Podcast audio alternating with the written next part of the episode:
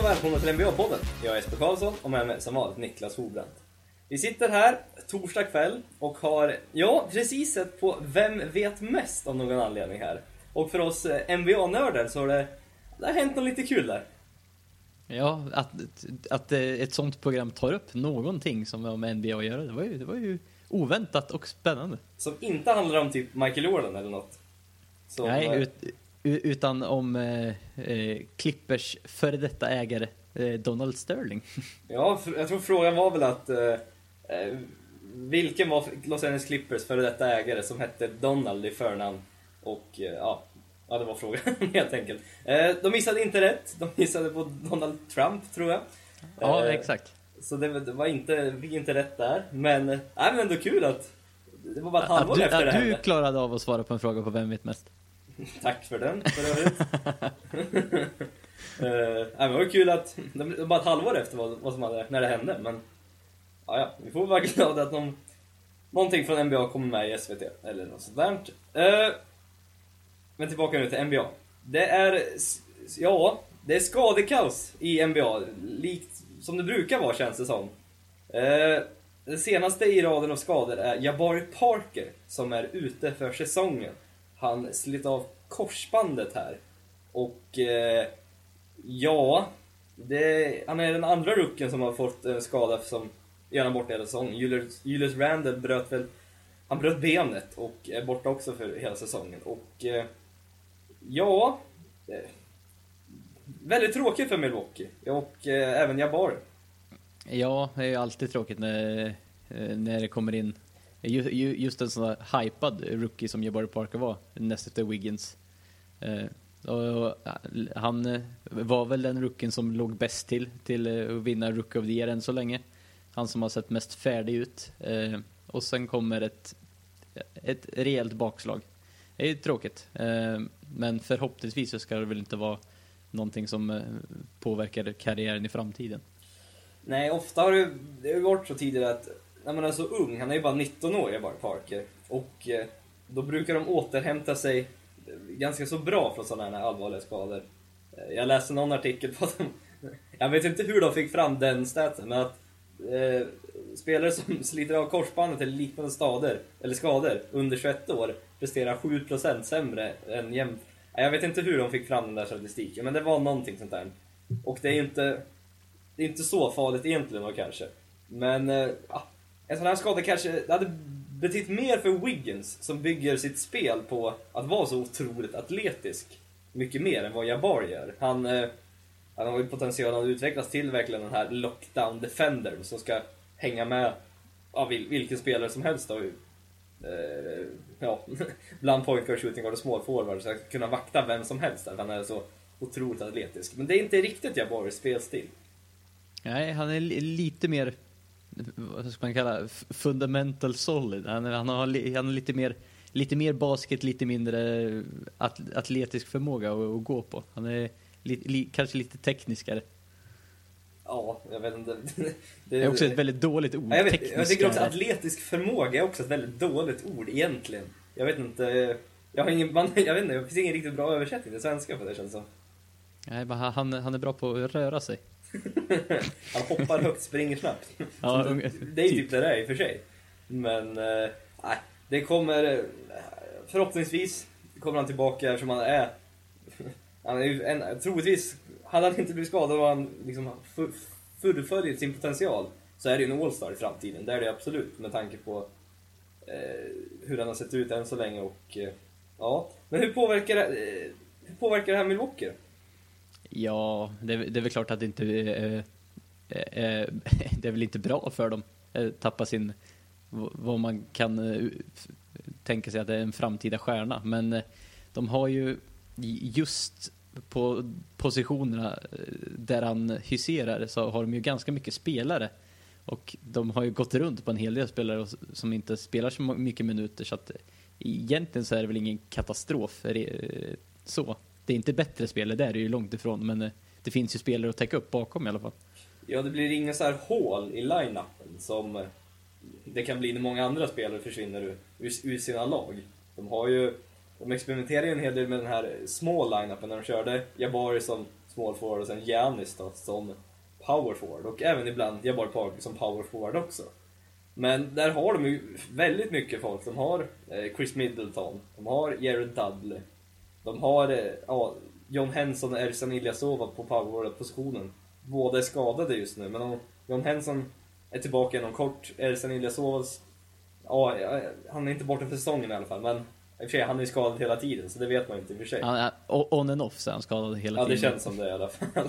Men eh, nej, de har ändå hyfsat folk bakom där, så det, det blir ingen riktigt hål i line-upen som tur är för Milwaukee. Och eh, ja, Milwaukee som nu en, eh, hittills har... Eh, ja, de, de är ju på slutspelsplats än så länge. De, eh, de är sexa i East på 13, med ett record på 13-13.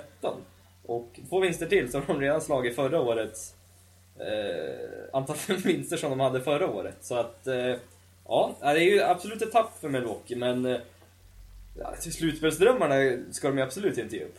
Nej, jag, jag tänkte precis fråga. Är, är det, var det här som petar ner dem under strecket eller eh, kan de lyckas hålla, hålla sig kvar i alla fall? Ja, men när man tittar på standings så är de, Miami och Brooklyn ligger precis bakom eh, Milwaukee då, på sjunde och åttonde plats. Sen på nionde, tio, elfte plats är det Boston, Orlando och Indiana. Det är ju tre lag som verkligen rebuildar sin, eh, sin franchise då, och ah, det känns inte som någon av dem är några riktiga playoffs-hot. Så att, eh, nej, jag tror Milwaukee faktiskt kommer ta sig till slutspel. Eh, sjunde, åttonde plats där någonstans.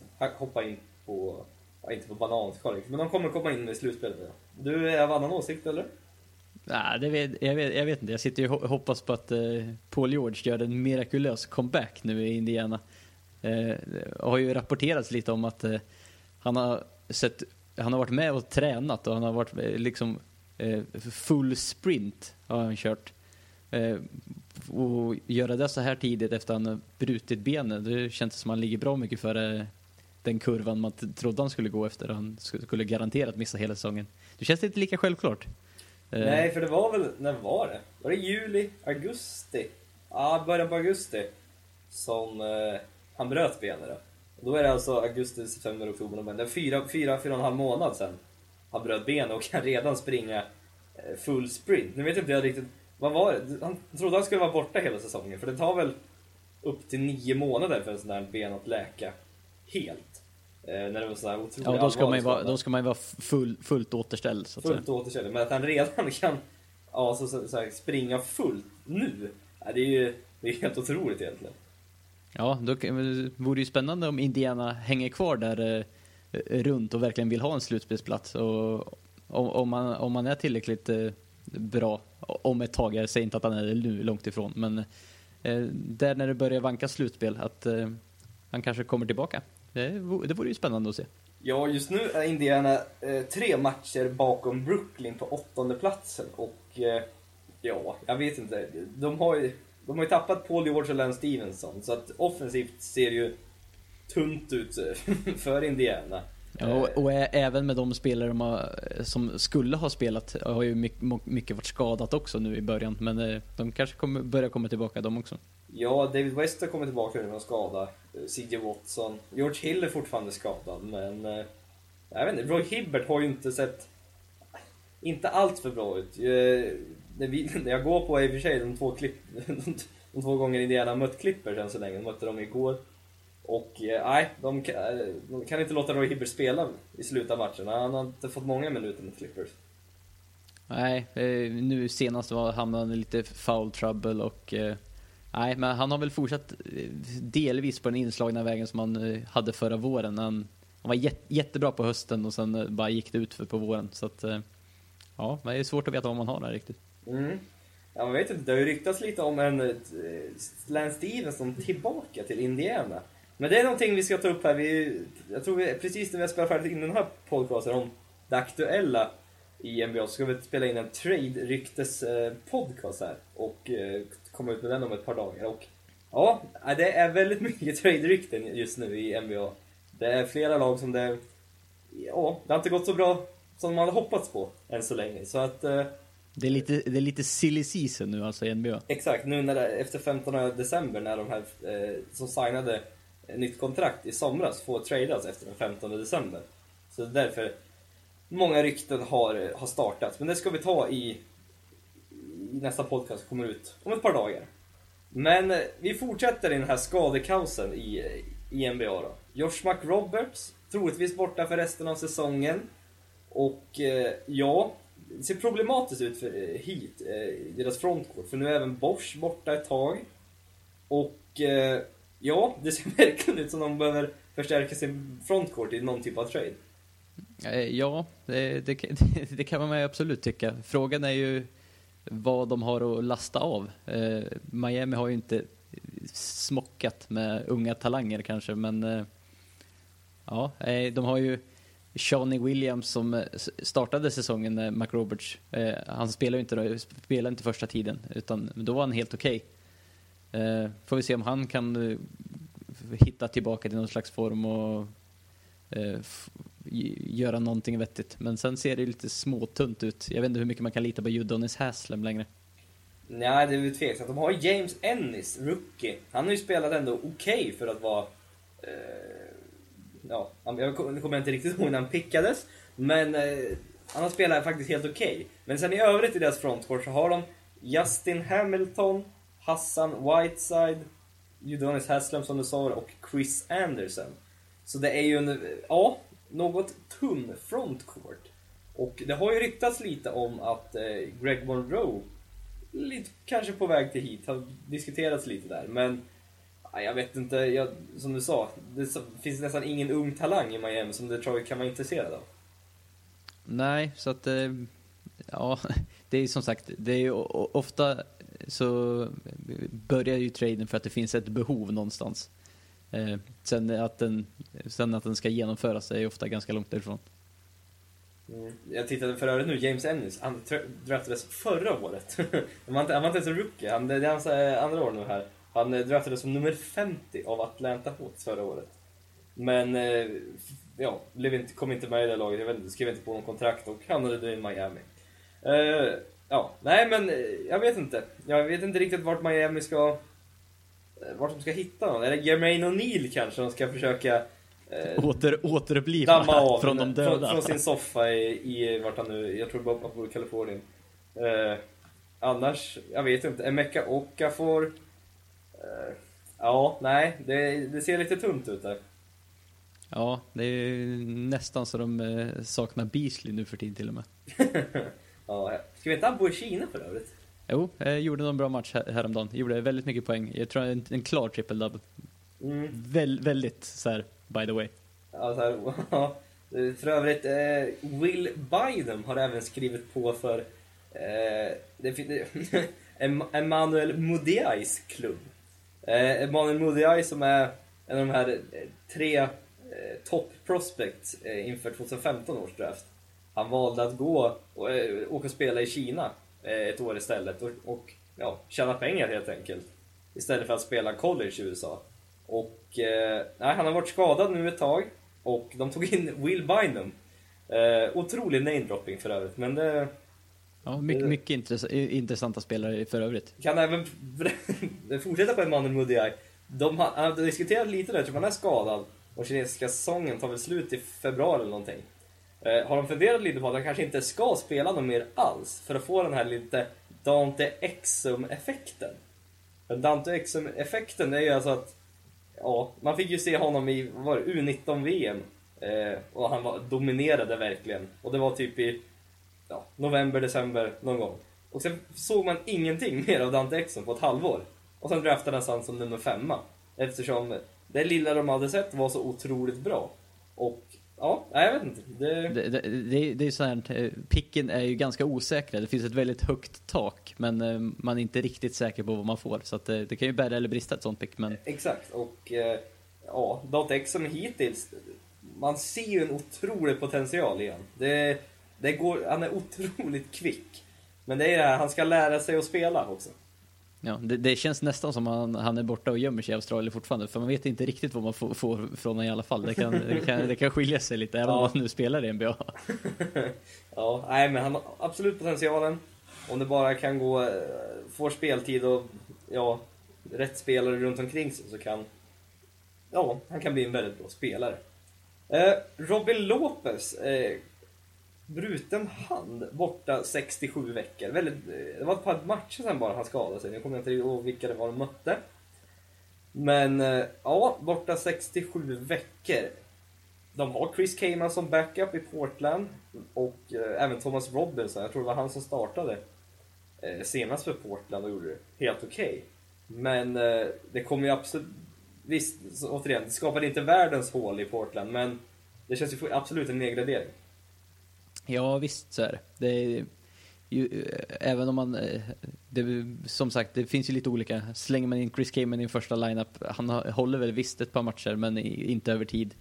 Går alltid att flytta över eh, eh LaMarcus Aldrich, spela center. Eh, in med Thomas Robinson som man inte heller vet vad man får. Så att, eh, jag vet inte, kan de variera så att eh, Thomas Robinson och Chris Kamen får, liksom, får spela så att spela när de är bra och inte när de är dåliga typ. ja, det kanske kan funka. ja, man kan lösa det så på något sätt. Jag vet inte. Eh, de har ju han, oh, vad heter den? De har ju en annan, en australienare de har eh, också i Portland. Vad heter han? Oj, vad heter uh... han? Uh, shit, det här måste vi veta. Ah, skitsamma i alla fall. De har, de har någon mer i alla fall. De har Viktor Klaver, jag vet okej, okay, han kanske inte spelar. Nej, nu är det ett otroligt namedroppande här. I, uh, men jag är os osäker på om Viktor Klaver klarar av att axla manteln efter Robin Lopez. Det känns tveksamt. Han är inte riktigt en center tveksam. heller där. Så Absolut jag, inte. Jag tror inte det. Men Portland, de är 26 än så länge och ligger fyra i West.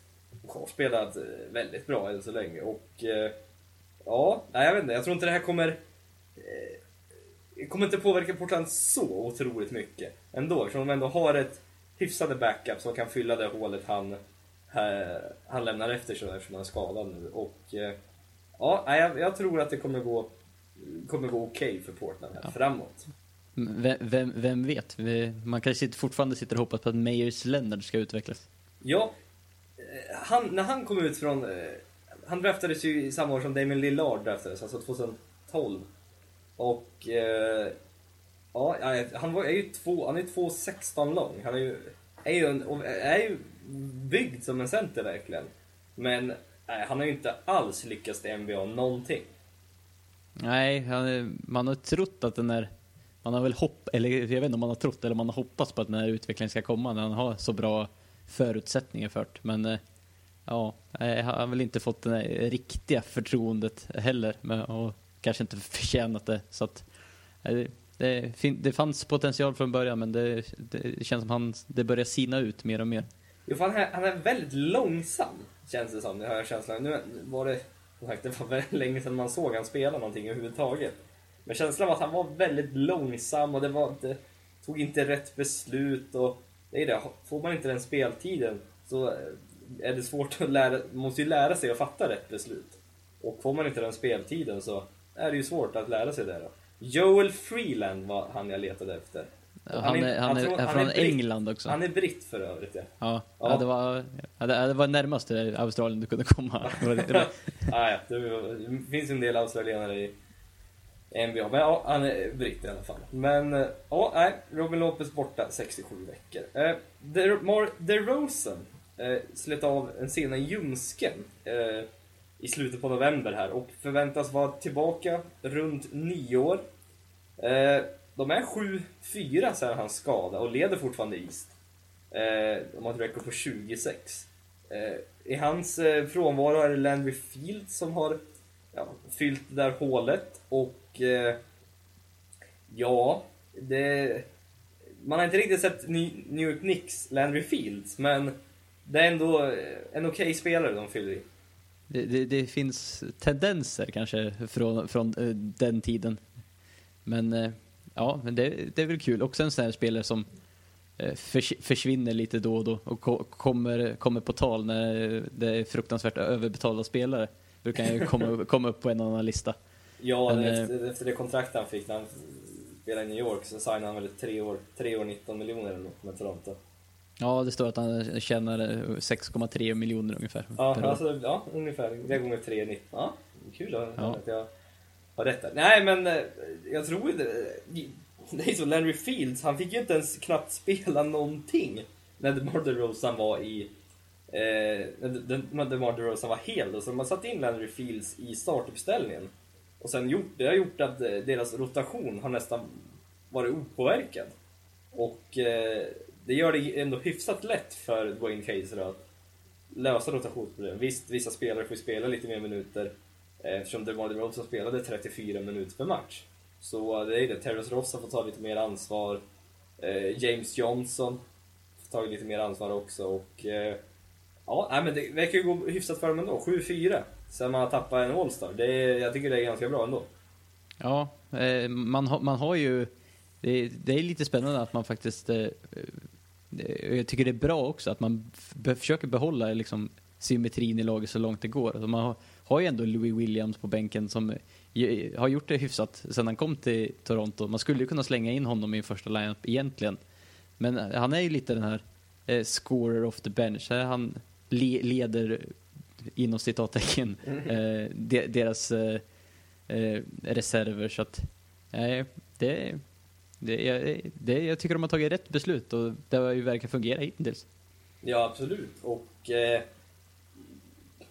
får vi se hur långt eh, det räcker. Jag vet inte, det känns som eh, alla liksom väntar lite på Torontos tapp på något sätt. Att det här ska inte gå att hålla uppe så med det här laget de har, att de ska vara bäst i is. Det, eh, på något sätt, med tanke på den frontcourten de har, den är inte så jättevass.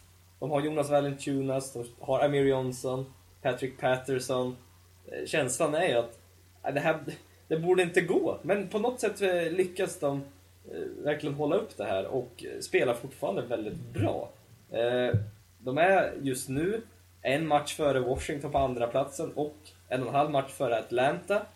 Eh, spännande också, hade man fått gissat nu här i mitten på december vilka, vilka tre lag som hade legat 1, 2, 3 hade man nog inte gissat på Toronto, Washington och Atlanta.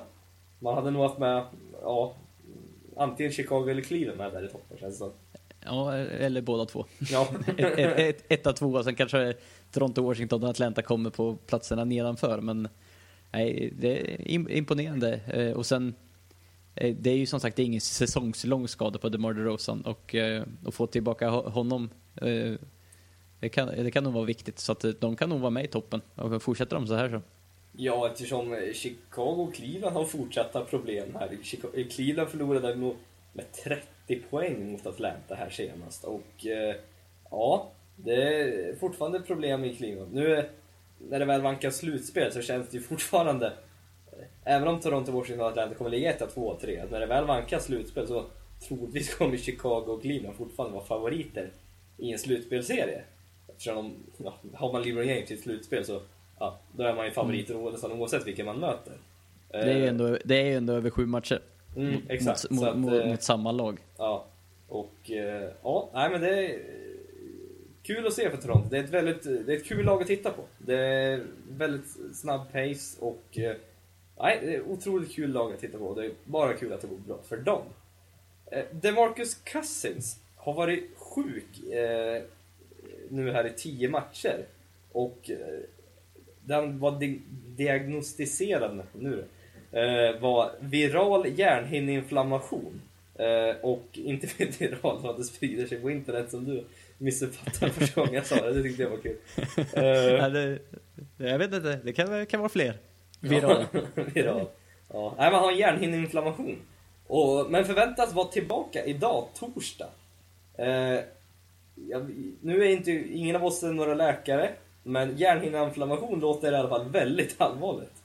Ja, det var ju liksom för, första reaktionen när man eh, bara, ja, Cousins är borta, vad, vad, vad, vad han för skada? Är det så här, någon lår eller någon vad eller något som det alltid är? Nej, hjärninflammation, då lät det lät så här, oj, det lät väldigt allvarligt, men ja, det, det, sen, eh, sen, man fick ju inte direkt några så här eh, klara direktiv om nej men han är, till, han är tillbaka där och där, utan vissa sa att, det skulle, eh, att han skulle vara tillbaka direkt och vissa sa att nej, det här kommer ta tid. Så att, och han har ju miss, som sagt missat tio matcher så att eh, det vore väl kul om han kom tillbaka ikväll och fortsatte på den nivå han var innan.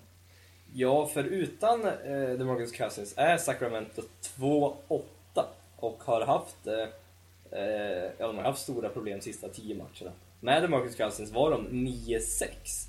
Och det här har ju lett till att eh, Kings har sparkat Mike Malone. Eh, årets första sparkning av tränare. Och eh, jag vet inte riktigt, det var något flummig motivering där av ägaren Ja, Vivek det- Ranadi. Ja, eh, det finns ju lite spekulerade anledningar till va- varför det här skett. För det är liksom, eh, de har st- startat alltså 11-13 eh, med Mike Malone. Och för ett lag med Sacramento, det är absolut, eh, i, liksom, det är ju inget dåligt. Jag tycker inte man kan förvänta sig så mycket mer av dem. De slutade 28-54 förra året. Eh, sen eh, i år då, eh, under de här eh, dryga 25 första matcherna, så har de gått från en eh, offensiv eh, rating från 20 förra året till 13 i år. Och eh, den defensiva har gått från 23 till 20, så de har ju, de har ju förbättrat sig sedan förra året. Så att det är det är en väldigt konstig sparkning just. Att, att, att förvänta sig att de ska hålla på, att de inte ska gå på en losing streak när man tappar någon så viktig som Bugge Cousins, det är, har ju, det är ju svårt att se som en motivering. Jo, för känslan är ju det att han Vivek Ranadi, han tror ju att eh, Kings är, bäst, är bästa laget i NBA.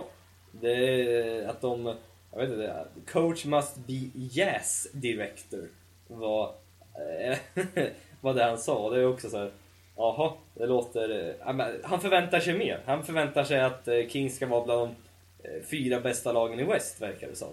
Och med det laget de har, så även med Marcus Cousins, så är det det går inte med den mördande konkurrensen i väst. Så har inte Sacramento ett tillräckligt bra lag för det. Och sen då Mike Malone, visst det är ingen glamoröst namn som tränare. Det är, ju en väldigt, väldigt ja, solid defensiv. Lite, man tycker att han, han ser lite tråkig ut. Jag vet inte om man vill ha mer fart i, i tränaren eller något sånt där. Jag, lite mer action på något sätt. Ja, eh, man har ju pra pratat om det att eh, man har ju nu tagit in en så kallad interimscoach i Tyron Corbin eh, som var, som var tränare i Utah förra året. Som var assisterande som har gått in nu och ska väl ta över för resten av året är det tänkt. Men man tror inte det här är någon slags långsiktig lösning utan det här är bara, bara under året. Eh, och sen har det ju länge pratats om att eh, eh, en, en anledning kan vara att eh, i eh, i Kings så har de ju en ägare som plockade in tränaren helt själv innan han plockade in sin GM. Och det är ju inte riktigt så det brukar gå till i NBA utan först och främst så brukar man tillsätta en GM som sedan liksom får välja sin kille eller vad man ska säga. De har ju ofta eh, en relation med några och, som de trivs med. Men eh, så, var ju inte fallet här så det är, det är en av anledningarna att eh, att, att de liksom letar efter en anledning till, till att sparka honom. Mm. Och då tyckte de den här losing eh, streaken de var på, tyckte, tyckte liksom den räckte. Ja, det är, ja, det är hårt att vara coach i NBA. Det är, det är, ett, Ja. det är ett spel verkligen.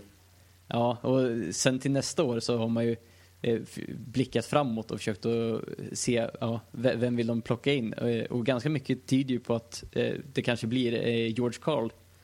Eh, För att, både för att han har en historia med Kings GM Pete DiAlessandro. För de eh, var tillsammans eh, i Denver förut. Eh, Och sen har både Pete DiAlessandro och Kings ägare Vivek Ranadive kanske. Ja, Jag vet inte. jag ingen, ja. Nej.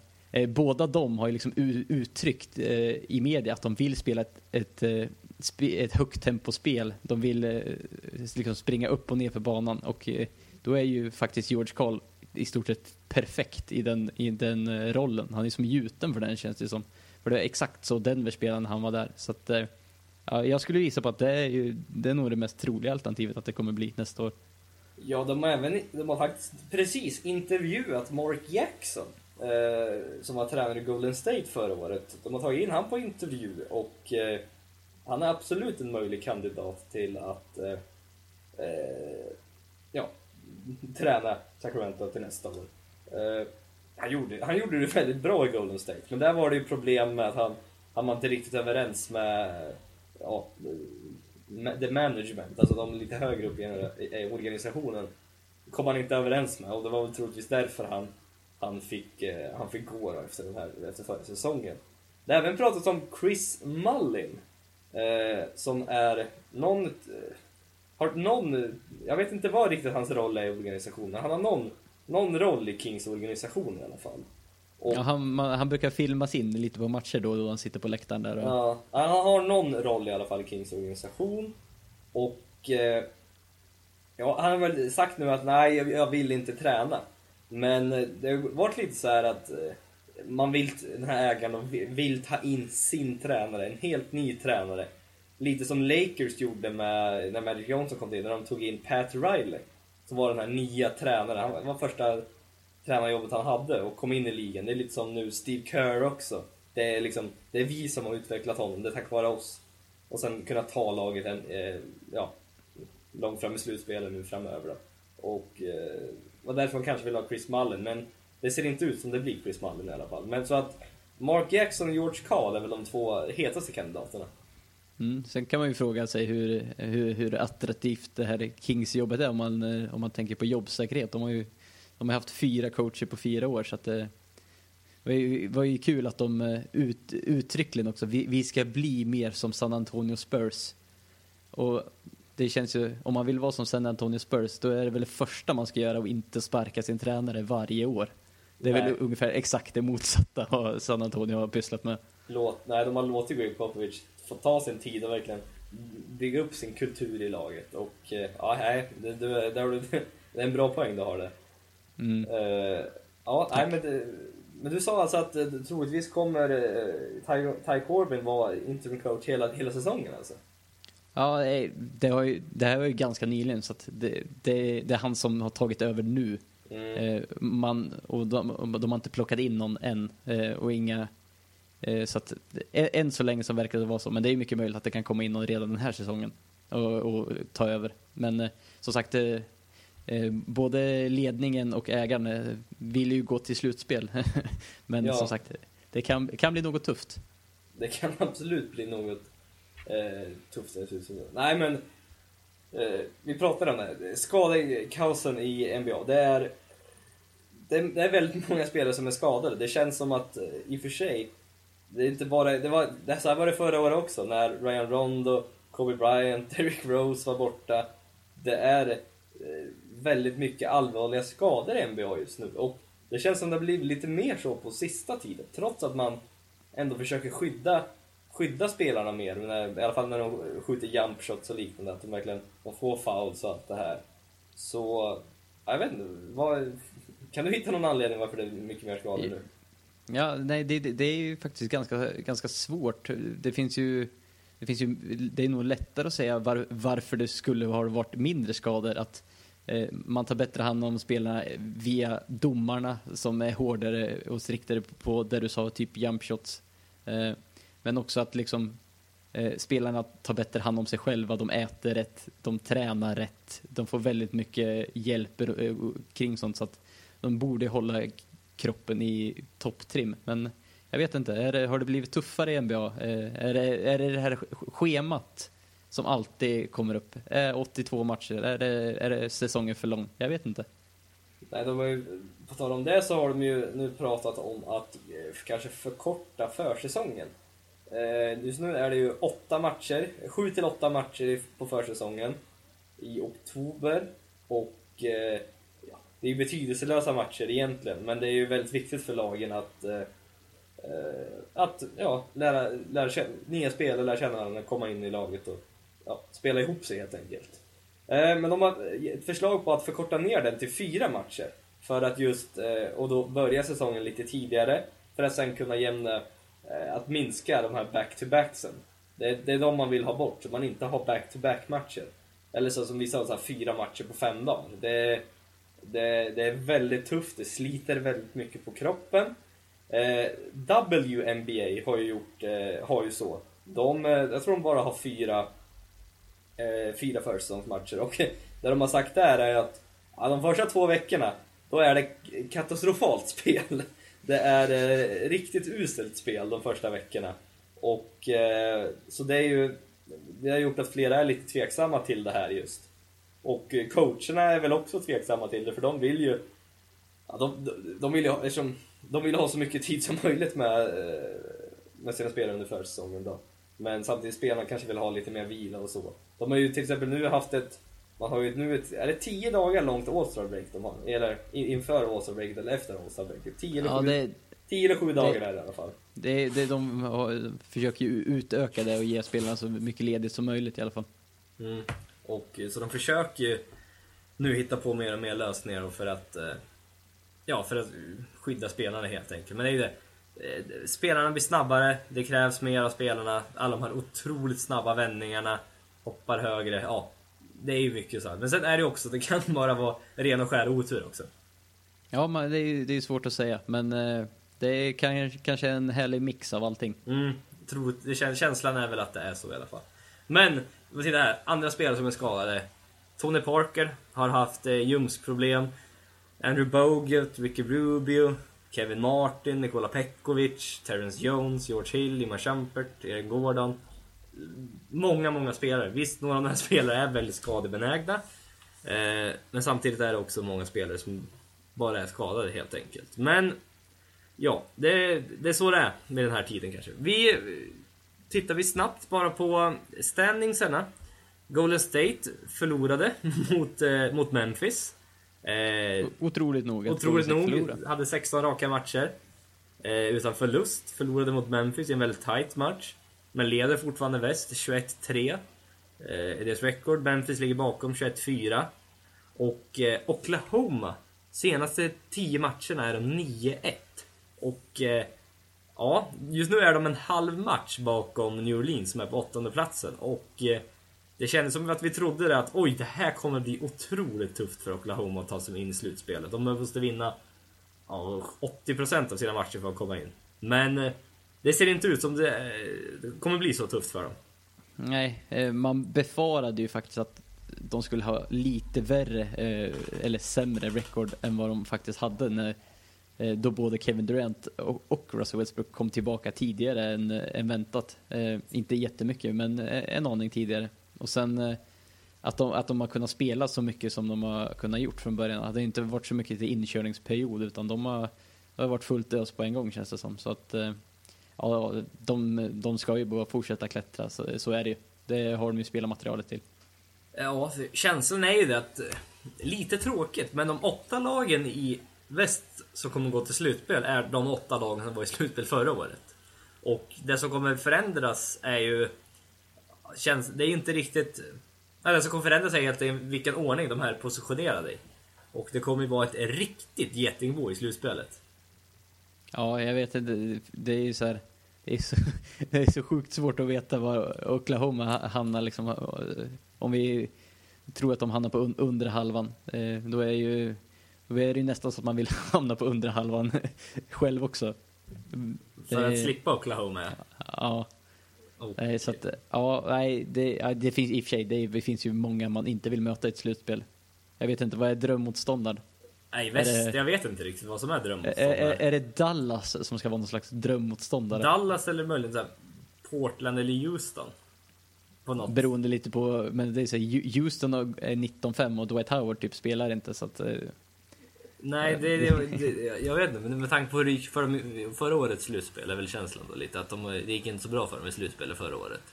Ja, det beror lite på vad man går på. Dallas kan, kanske har lite mer slutspelsrutin på, se, på senare dagar. Och Dirk Nowitzki kanske släppa fram dem i ett slutspel, det vet man inte. Därför var ju förra året var det Dallas som gav San Antonio den hårdaste matchen under deras slutspel. De eh, gick ju till en Game 7 och Dallas hade ja, chanser att vinna. Jag tror de ledde med, ledde de inte med 3-2 eller så i matcher också Dallas tror jag. Jag vann- tror till och med att det var så. Ja, och sen vände San Antonio och vann med 4-3. Och sen efter det så var det ju, eh, vann, mötte de Portland, Oklahoma och sen Miami och ingen av dem var lika tuffa som Dallas-matchen. Så det är ju ganska, jag tror inte alls man vill möta Dallas i ett slutspel. Nej, då har vi kommit överens. Man vill inte möta någon. Man det är bättre. Det känns- Minnesota, Minnesota. Nej, vi kommer inte gå till Nej, slutspel. Då det, är det. Du, du kommer, det spelar nästan ingen roll vem du möter i slutspel för du måste ändå slå allihopa för att gå långt. Och du måste slå de bästa lagen. Så att det kommer vara nej, ett otroligt getingbo i väst kommer det vara helt enkelt. Tittar vi snabbt i öst så både Washington och Atlanta sista 10 matcherna är 9-1.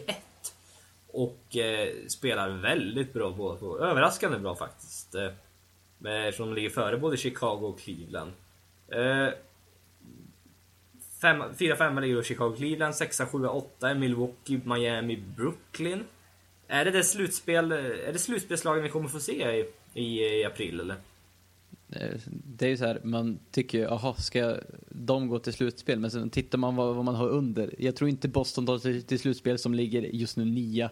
Jag tror inte Orlando. Det är svårt att tro Indiana om det inte händer något mirakel med Paul George. Och, eh, eh, nej, jag vet, jag vet inte vad man ska peta in istället. Ja, det är Charlotte, med tanke på deras... Jag tror de hade 43-39 i rekord förra året. Och det de har gjort till i år är att de har tagit in Lance Stevenson och Marvin Williams. Det är liksom det som har hänt i laget nästan igen. Nej, för sig, de har förlorat Josh McRoberts. Man tycker ju inte att det ska betyda så mycket med tanke på vad de har tagit in. Men så som man de spelar de nu. Gå, nej, man tycker bara att de borde gå plus på det i alla fall om man jämför dem där, där de har plockat in och där de har förlorat. Men de är 6-19 just nu och har otroliga problem. Och... Eh, ja, jag vet inte, det verkar... De ligger i och för sig bara inom citatsäcken 4,5 match bakom Brooklyn på åttonde platsen. Det går att absolut ta igen det eftersom det är fortfarande ja, det är 50-55 matcher kvar i grundserien. Så eh, mycket kan hända men ja, fem topplagen eh, kommer ju absolut gå till slutspel. Miami, ja, eh, kommer Bosch vara fortsatt hel känns som man kommer, de kommer gå in i slutspel också. Brooklyn, Ja, Brook Lopez har ju haft skadeproblem, man vet inte riktigt.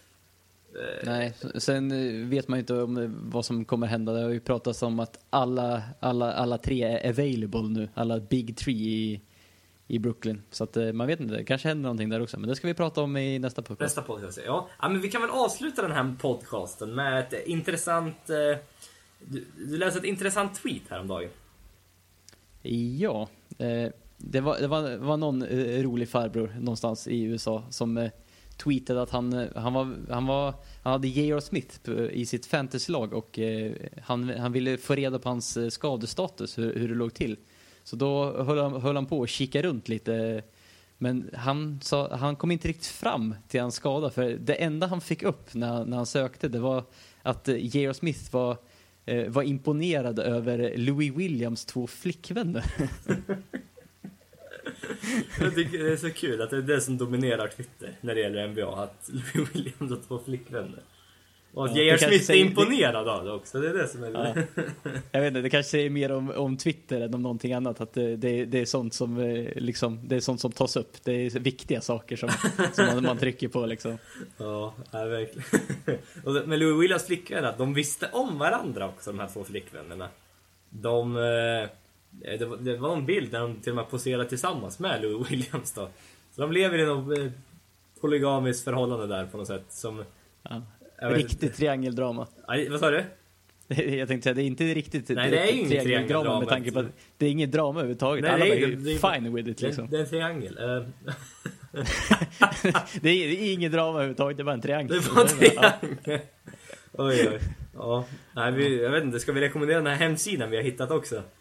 Ja, det, det, finns, det finns en sida som heter nbawives.com tror jag. Eh, kan man gå in och titta på. Eh, det får upp eh, fruar och flickvänner till olika NBA-spelare. Den kanske inte är mest, eh, den mest eh, träffsäkra sidan och kanske inte den bästa uppbyggda, men det kan vara kul ja, Blake Griffin var med på hälften av bilderna kändes det som det. Ja, ungefär. Han verkar, han verkar ha varit runt lite grann. Mm. Han har känt, känt på vattnet. på vattnet. Han bor i Los Angeles, så att det, han har väl nytt kontrakt också, du vet. Så det, där, ah, ja. Det löser sig. Det löser sig nog. Eh, vi ska inte gå in mer på det där, för då, då kan vi börja, Jag vet inte vart vi hamnar då. Vi, vi, man vill ju inte beröva de som har lyssnat på det här, och de vill ju gärna gå in själva förstår ja, jag. tror det. Titta, jag tror det. Att ni, ja. det, vi, vi, kanske inte rekommenderar sidan, men vi bara, den finns där. Ja. Den finns där. Eh, vi ska nu här eh, direkt efter spela in ryktes, eh, en ryktespodcast där vi pratar om, diskuterar de här trade-ryktena som är, finns i NBA just nu. Kommer komma ut om, om ett par dagar nu här till helgen. Och ja, tills dess så vi får tacka för att ni har lyssnat. Tills dess får ni ha det bra. Tack, hej!